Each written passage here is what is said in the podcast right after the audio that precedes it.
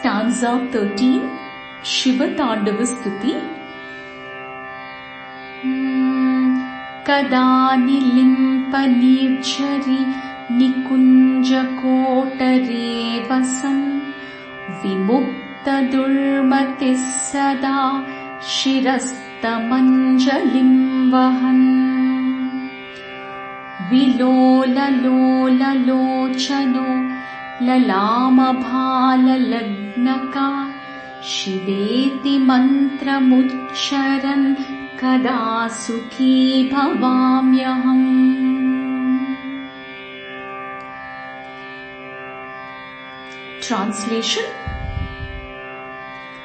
When can I be happy?